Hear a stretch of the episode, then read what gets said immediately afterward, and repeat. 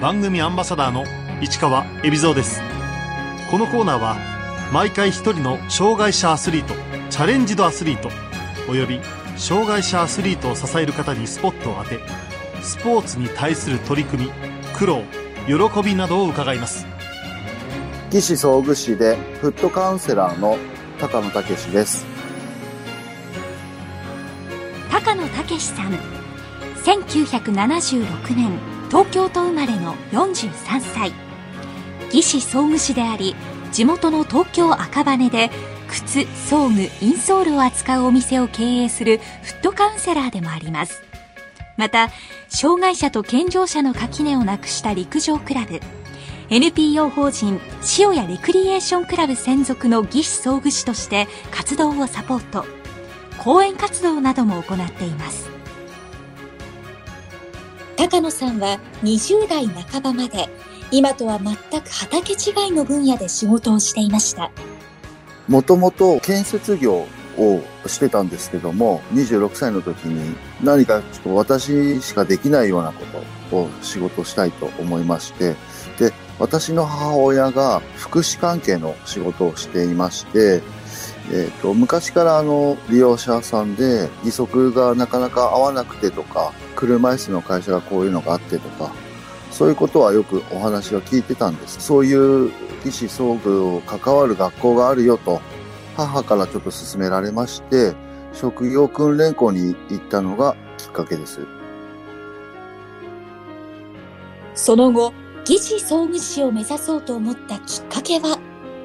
学校が1年間で、その後に義肢装具会社に就職をしまして、まず1年目に一人でやってた社長さんのところに私は就職したんですけども、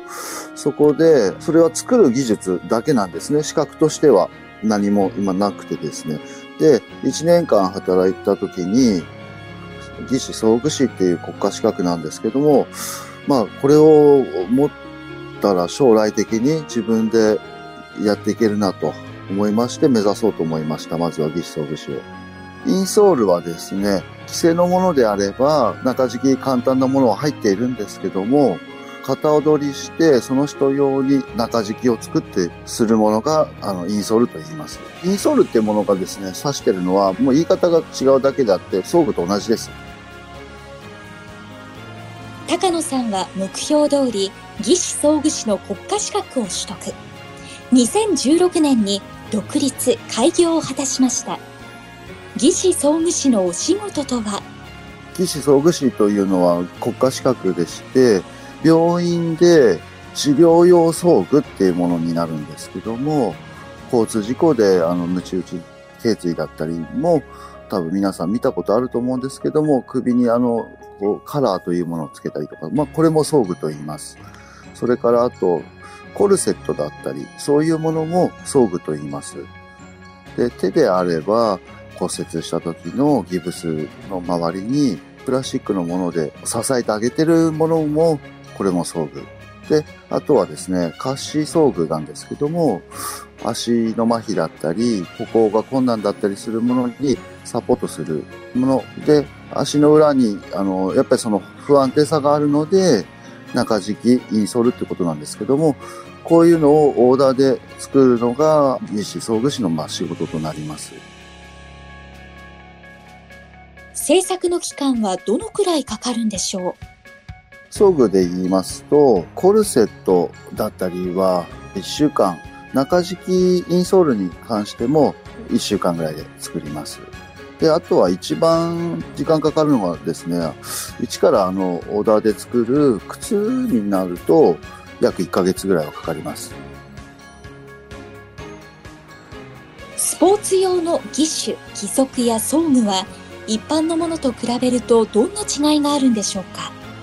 スポーツになりますと違いがあるのが、その中から動きが出ますので、実際にその大会に行ってみたりとか、その方の例えば走るんであればその癖だったり何かしら皆さん同じではないので、プラスアルファさせて調整していきます。普段治療用で病院の方で行うものは、一番は立位、バランスよく立つ、歩くってはまあリハビリだったりもそうなんですけども、そこですね、主となります。で、スポーツに関しては、それができるっていうのが前提ですから、ベースとしては、バランスはよく、これはもちろんなんですけども、その競技によってスパイスを入れていくと。例えば私が陸上に関してですと、トラック競技とかでは、コーナーがあると、そのコーナーの傾きだったりとか、200メートル以上であれば必ずコーナーがありますので、そういうのも考えてバランスの微調整をしたりはします。大会で義肢装具士はモータースポーツでいうメカニックのような仕事をすることもあります。体の具合でどこに違和感があるとか、ふくらはぎがちょっと痛いとか、そういうこともあったりするので、気持ちそれをインソールであればポイントで少し楽にさせてあげるとか、そういうこともやります。まさに以心伝心。そのレベルまで行くには選手との密なコミュニケーションも必要となってきます。ただ作るだけで終わりっていうわけではなくて、もう練習合宿だったりも同行しますし、その人の中身、単純にもう私は物を作るだけじゃなくて、その人になったつもりぐらいじゃないですけども、で一緒に関わって、でそれで見えてくるものっていうものもあると思います。自分が作った義足や装具をつけて選手が走っていると、高野さん自身も走っている気になるそうです。私としてはもうなった気持ちですし、ただそれがね、本人に伝わってくれればいいんですけども、なかなか障害があったりすると、ペース配分ができなかったりっていうところは、どうしても私がどうにかできるところではないので、ちょっと悔しい思いはしますけども。私は単純に物を作るっていう、仕事ではそうなんですけども、一コーチとしてと思って関わったりしています。高野さんにとって理想の装具とは？その人の能力のだから最大限を引き出してくれる装具だったりですかね。近道というかですね、早く走りたいと言って、じゃあインソールでこれをやったからすぐ早く走れるかって言ったら、なかなかそうじゃなくてですね、トレーニングでまず内転筋を鍛えるとか、バランスを、今良くないバランスをそこに意識して使うとか、だから装具だけで頼るんじゃなくて、本人のそれを意識して努力するものも大事だよと、私は伝えたりします。高野さんが塩谷レクリエーションクラブと関わるようになったきっかけは？関わったきっかけはですね、私は地元が赤羽なんですけども、その地元の中学校の先輩でもある方にちょっと紹介していただいたのがきっかけなんですけども、この塩谷レクリエーションクラブの代表の塩谷さんが私の中学校の先輩であります。まず陸上クラブの代表、塩谷吹雪さんは元陸上の選手で OB として母校へ指導に来ていました。私の同級生の陸上部の子がグラウンドでちょっといつも過酷な練習とかしてるのを見てまして、私はその時サッカー部だったんですけども、陸上部きつそうだなって見てて、それをコーチしてたのが塩谷さんでした。パラスポーツに初めて接した高野さん、塩谷さんからアドバイスも受けました。やっぱりできるだけ関わる時間を、例えば自閉があることあったりすると、一回初めましてであっても、なかなか近くにも寄ってくれませんし、だからやっぱり長く時間をいることが必要だとは言われました。できるだけ長く関わってほしいということです。こうして塩谷レクリエーションクラブ専属の義肢装具士となった高野さん。障害のある選手とはどう向き合ってきたんでしょう。自閉であればなかなか向こうからどう思われてるっていうのがすごい分かりやすいんですけども、最初の方はもう近くに来ないですし、パーッとどっかに行ってしまいますが、だんだんやっぱり会うことを重ねると、本人からは来るのはいいんですけど、こっちから行くと嫌がったりする子もいるんですけども、それがだんだんちょっと距離が縮まるというか、それが分かりやすいところですかね。ちょっとタッチとかハイタッチをできたりとか、今までちょっと寄ってきてくれなかった子がもう全然自然と近くにいるとか、ハイタッチとかが一番わかりやすいですかね。まずは、はい、近くにまずいるという、なんていうかな、認識してもらうことが一番ですかね。高野さんは体験会にも出ています。そこではどんな話をするんでしょうか。一般の方はですね、小学校だったりとかっていいんですけども、義足の体験をさせる、足はある子なんですけども、義足ってこういうもんだよっていう、その体験用義足っていうものを持っていったりして、義足になった方の感覚になってもらうとか、義肢装具士というかサポートする目線で言うと、子供たちも車椅子でもいいんですけども、そういう人のサポートする目線っていうのですかね。そういうのを見れるといいなというふうに私はいつも言っています。子供たちの反応は？もう子供たちはですね、もう素直だし、つけるともう今までの歩く感覚と違うので、最初はやっぱりこう怖がったりしてますが、お子さんの方がすぐ慣れるのが早くてですね、もう遊んでるような感覚でつけたりして、皆さん笑顔でなんかこう、竹馬を乗るような感じでですね、こういうの初めてだっていう感じで、楽しそうに皆さん体験はしています。高野さんは現在、ボンズというお店を拠点にフットカウンセラーの活動も行っています。お仕事の内容は？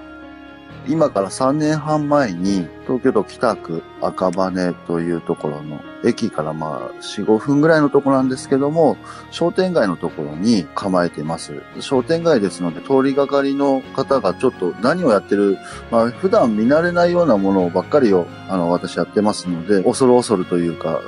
なんですけども、最近はまあ3年半やってますので、なんとなくは何をしてるかって知名度は出てきたのかなとは思いますが、商店街で通りかかる方ですと、外反母趾でちょっと靴が困っててとか、こういうことが一番多いんですけども、お持ちになった靴の調整だったり、まあ、かかとの修理もしますし、まあ、インソールで痛みだったりとか、外反母趾だったり、扁平足だったりっていう、いろんな様々な人がいるので、それをまず足で見て、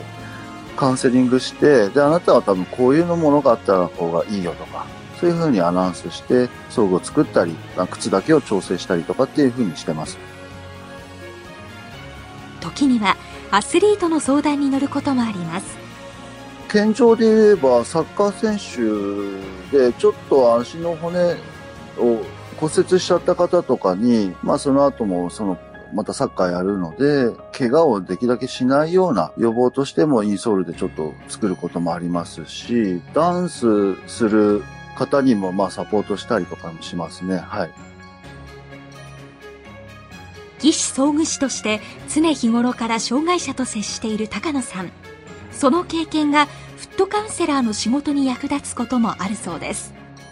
シンプルに伝えることができると思います。シンプルに要は障害あるとどうしても普通では分かるかなと思ったりすることでもなかなか伝わらなかったりするので、もう分かりやすく説明しますね。ちょっとしたことで本当にその子の気持ちまで変わってくれるってこともありますので、まあそれで目標を持ってもらうとか、まあスポーツであればパラリンピックに目指すっていうのも一つですけど、まずはスポーツ、それは障害問わずに、まあ、何かを目指すっていうことの少しでもサポートになれればと思ってかかっています。高野さんのところに相談に来るアスリートの中には、東京オリンピック・パラリンピックを目指す選手もいます。1年延期が決まったことを高野さんはどう受け止めているんでしょうか。まず、はい、今年のね、パラを向けてたんですけども、ちょっと延期になって、で、それの選考される大会とかももちろん今延期になってしまって、なかなか会うことできないんですけども、まあこれでまた1年じっくりというか大会に向けて、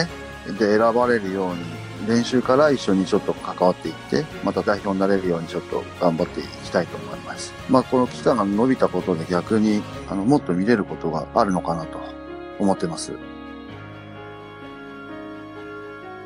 自分の活動を通じて地元赤羽がスポーツの街として知られることを高野さんは願っています。赤羽はね、結構ナショナルトレーニングセンターとかもあるので、オリンピックもそうですし、パラリンピックもそういう街っていう風にちょっと今後なってもらいたいぐらい思ってますので、ぜひ選手をいっぱい有名にさせたいなと思います。高野さんはスポーツ用の装具を作る際、あえて日常でも使えるものを意識しています。僕はもう普段からっていう意識もあるので、日常用、それをスポーツとしても使ってもらうっていう感じで作ってます。ですので、スポーツ用なんですけども、スポーツ用だけじゃないっていう。普段から、トレーニングじゃないけど、使ってもらうためにですね、はい。インソールであれば、靴によってインソールを入れ替えてもらったりとかしますので、そういう意味では使い勝手はいいかなと。こんなものを作ってみたいという夢は、今陸上のスパイクとかに関しても障害用っていうもののスパイクはないんですね。ですので健常者用のものを履いてるんですけども、どうしてもバランスが悪かったりとか、今後はちょっと靴を作って、で一応障害ある子にも使いやすいような規制のものを作りたいなっていうのがちょっと夢です。そんな夢を持つ高野さんにとって理想の装具とは？まず一番は日本人は日本人用の形っていうのは結構あるので、海外のものとはちょっと形が違かったりするんですね、靴に関しては。なので日本人に合いやすいもの、そこでフィットして、でなおかつバランスよく、それは怪我の予防にもなりますから、障害があるとかじゃなくて、それでパフォーマンスを上げてもらって、日本のレベル高いなってちょっと思えるようなものをまずは作りたいです。日本人に合ったものというと、日本人はやっぱりつま先が外に向くっていうことが5度ぐらいかかったりするんですね、欧米だったり。だからそれに対してバランスの取り方はもちろん変わりますので、そこに対してのフィットっていうかバランスを取りやすいように、これどうしても強制でどうこうできないところがあるので、自然にそれでバランス取りやすいっていうものを作れたらいいなと思ってます。だいたい進行方向から向かって10度ぐらいですかね。トーアウトといってですね、つま先が外に向く股関節の角度でもあるんですけども、やっぱ日本人は少し5度ぐらい外を向いています。そんな日本人の特性を生かす形で高野さんは装具作りをしています。基本的にはもうその人それぞれで形っていうのがあるので、私はどちらかというとそこにまずフィットするように考えていまして、で矯正をしすぎると違和感しか出ないので、本当スパイス程度にちょっと変えて、であとは日頃のトレーニングだったり意識づけで少しずつ変えていくっていうのが、そういうふうに行っています。コーチの仕事にまで踏み込んだ活動をこれからも進めていきたいと高野さんは思っています。もうすでにしてますし、で今後今ある規制のものにちょっとやっぱ憤ってるところがあるので、オーダーメイドで作るっていうのももちろんですけども、そういう分もあるけども、規制のものでもちょっと将来的に作って、もっといろんな人に感じてもらえるようにって思います。スポーツで関して言えばですね、ゴールして自己ベストを出したりとか、本人がした時の嬉しい顔を見ると、やっぱりもうそれが全てかなと思います。